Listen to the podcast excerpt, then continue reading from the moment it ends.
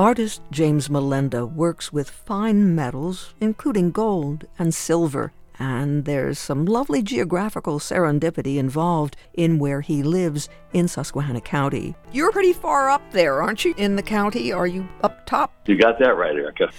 we're about 10 minutes from the New York border. Uh, we're in what's called the Endless Mountains, as a matter of fact. I don't know if you've ever driven up 81 and seen a sign that says um, next six exits endless mountains, which I think is kind of kind of ironic because if they're endless, they, they you know they should go on forever. But anyway, that's where we are. Ironically, not far from Silver Lake. That's that's true, and we're in Silver Lake Township. I live on what's called Pop's Hobby Lake. It's a little man-made lake, about 20 acres in size, and no motorboats, uh, only uh, canoes and, and kayaks and rowboats. So it's it's nice and peaceful and quiet. Artist James Melenda lives in Silver Lake Township, as he tells us, where he works with precious and non precious metals and creates enamel jewelry and sculpture. And he is one of 22 artists in 15 different locations throughout Susquehanna County the weekend of October 8th, 9th, and 10th, taking part in the 26th annual Artists Open House Tour. And we're invited to visit painters, photographers, ceramic artists, textile artists, even a builder of dry laid field stone walls. And we had a chance to speak by phone with James Melenda, and we began by asking how living in Susquehanna County affects his work. The color affects me now that the, the fall is coming and the, the leaves are changing and it's getting a little chilly outside. All of you know, all of that affects me, I, I believe. But this summer I had an experience, now that you mention this or, or asked the question, my wife and I were uh, in our kayaks uh, around the lake, just kind of paddling around.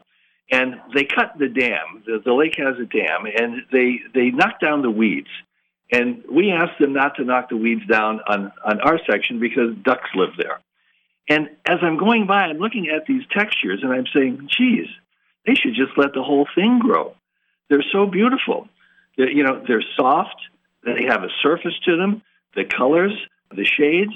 uh, the values that are happening, they're so much more interesting than just cutting everything down and looking at green grass. So I, you know, texture, whether I use it or not, is something that uh, I think affects my work. I, you know, to use something, sometimes just because you know about it, you don't use it. There's a lot of editing that goes on when you're making art as well.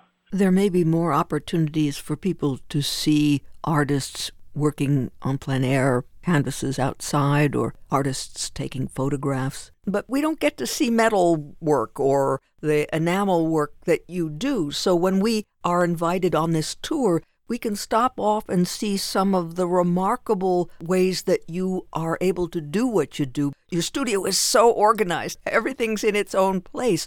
But when we come for a visit, what do we see? Well, you'll see a clean studio again. it's it's organized but I have to keep it that way, or else I won't be able to find anything. Speaking of what you'll see, if you come on uh, on Monday, the 10th of October, I'll be doing a demonstration on hydraulic die forming, which is it's a it's a fancy term for using a press to make uh, metal designs. An example? The spectacle pieces. Those pieces, uh, it's hard to explain over over the uh, the radio or over the phone, but they're done with a hydraulic press. If if well, I take plexiglass and I carve plexiglass, like I carved the lips and the teeth out of plexiglass. And I take a piece of annealed metal, which means the metal has been softened. And I have this this I don't want to call it a machine, it's a jack essentially is what it is. And it's like a printing press, but instead of a press that goes down on the surface of the plate and the paper, this jack goes up and you have a like a lid or a ceiling to it.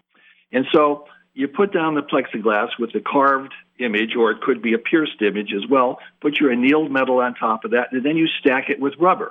And then you jack this hydraulic jack up, and it comes in contact with the roof or the ceiling, and that presses the, the rubber down onto the metal, which presses it onto the uh, uh, onto the plexiglass form. So this allows you to make the same piece over and over, multiple pieces.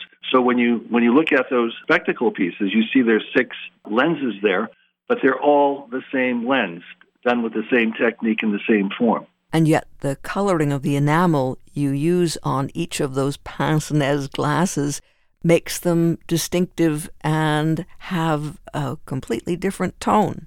What attracts you to the notion of adornment? You make jewelry and whimsical sets of eyeglasses, and yet in the past we've talked to you about your series of Stations of the Cross. Um, I think it's it's I never thought I would ever be able to work with these materials. It never occurred to me to be working with with precious stones, enamel, gold and silver. And I guess when I discovered it, it was in undergraduate school. I just kind of fell in love with it. And it's just nice stuff to work with. Intrinsically, it's it's pretty interesting. It was actually the medium itself that grabbed you. Well, yeah, and the uh, I, I know I talked last time about monument uh, monumentality, and metal pieces for the most part aren't really really large, but you can get that sense of, of monumentality in a in a small piece as well, and I was attracted to that. And also, then you've been exploring the potential of the various media, the mediums that you work with, and stretching them and pushing them beyond what we yeah. m- might normally expect. Yeah. yeah, I think that that's a good way of adding to, to what I said. Yeah, um, and not trying to use them in the traditional way. We have the brochure here for the artist's tour this year, and there's a photo of a piece of yours that is intriguing. You use enamel.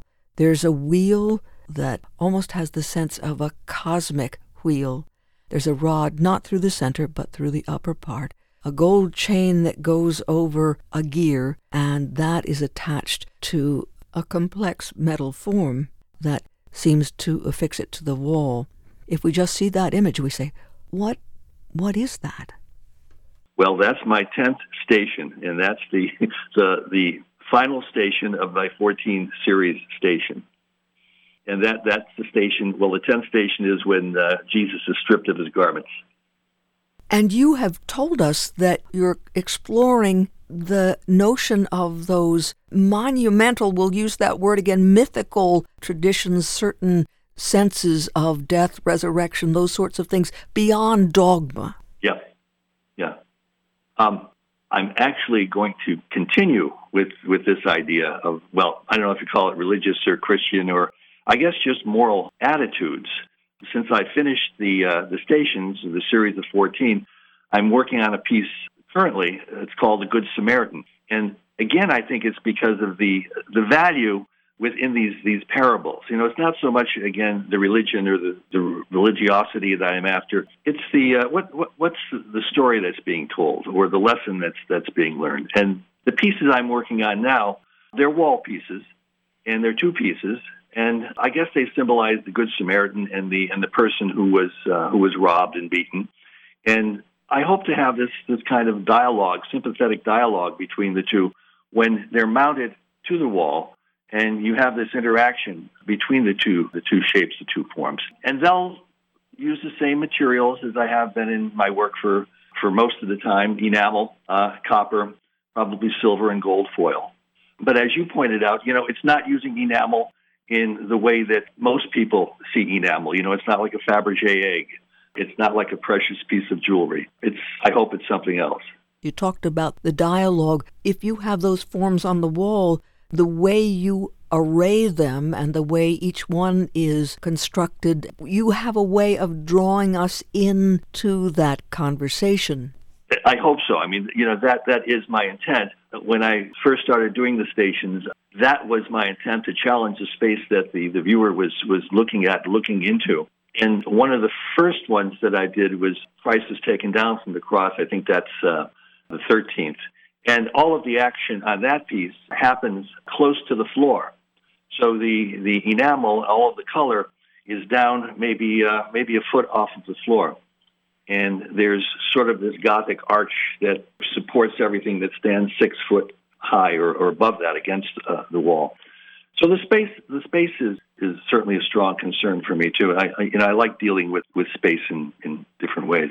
Talk to us about a piece that was just acquired by the Houston Museum of Fine Arts. Yes, that's the, uh, the fourth station. That's Jesus meets his mother, and it, it's all all happening through the Enamel Arts Foundation. They have a number of my pieces. They're placing them in these uh, in these collections.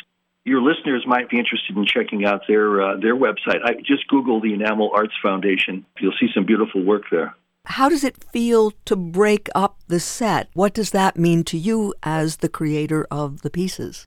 Yeah, it it, it means uh, yeah, it, it means a lot. It would be nice if at some point they could all come together, but it's too late for that now. It's just not going to happen. It's taken me so long to make these that uh, they just kind of got away from me. People were interested in them, and so I, you know, I've sold a few. And if someone at some point, uh, probably not in my lifetime, were able to get these together and and put them all up, that would be wonderful. I would, I'd, I'd really like to see that, but uh, it's not going to happen. But you know, something that will happen at the artist tour that I, I haven't done, but I will do for the first time. We talked last time about my loud pieces, the St. Loud pieces, the reliquaries. Yes, it's quite a story, Jim. In Ireland, you hope to see the special container where the saint's relics were kept, his heart, actually. And when you got there, you, you learned the heart had been stolen and the case was empty. So you got back home and set about creating reliquaries that wouldn't be empty. And I'm going to sh- I'm going to show them together for the first time ever. I'll, they'll be on my wall along with some drawings that relate to the pieces. And so I'm actually looking forward to seeing these pieces, all three, in one place at one time. So if people come by, in addition to my hydraulic die forming, they can see the three St. Laud reliquary pieces. Let me ask you about the idea of a tour itself. Why do you decide to open up your studio? Why do you like taking part in the tour? Well, I, I think it's a good way to to show people what metal, metal smithing, and enameling is, is all about. I was a teacher for 40, 40 years before I, I retired. And I guess that's, you know, that's my life. That was a big part of my life. Teaching, I guess I realized this early in my career. I wasn't going to make a living off of making my art because it was just too time consuming and uh, too involved and it would not pay off. So I took the teaching route and I've been very blessed uh, to be able to do that. And uh, I like teaching. I think I think that's why I do it. Well, I, and I can't stay out of my studio either. You know, uh, I just keep working. Artist James Melenda of Silver Lake Township, where he works with precious and non precious metals, creating enamel jewelry and sculpture. He's one of 22 artists in 15 different locations throughout the county, taking part in the 26th annual Artists Open House Tour the weekend of October 8th, 9th, and 10th. We're invited to visit painters, textile artists, photographers, ceramic artists, even a builder of dry laid field stone walls. The hours are 10 to 5 each day, and for more information, artiststour.com. Artiststour.com. Their byline 22 in 2022. 22 artists taking part in the 26th annual Artists Open House Tour, October 8th, 9th, and 10th throughout Susquehanna County. The hours 10 to 5 each day, and many of the artists will be demonstrating. For more information, artiststour.com, artiststour.com.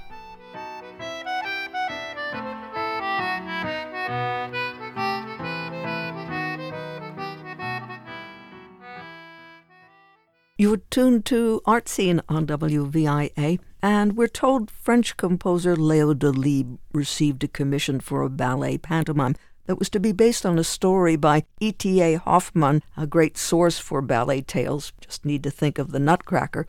The title evolved and became Coppelia, or the Girl with the Enamel Eyes. The doll doctor Coppelius is given an eye opening lesson by Swanhilda, who pretends to be the doll with those enamel eyes. Well, having just spoken with an artist who works in enamel and also creates eyeglasses that delight and question us, we'll hear highlights from Coppelia now with L'Orchestre de la Suisse Romande under the direction of Richard Bonning on WVIA.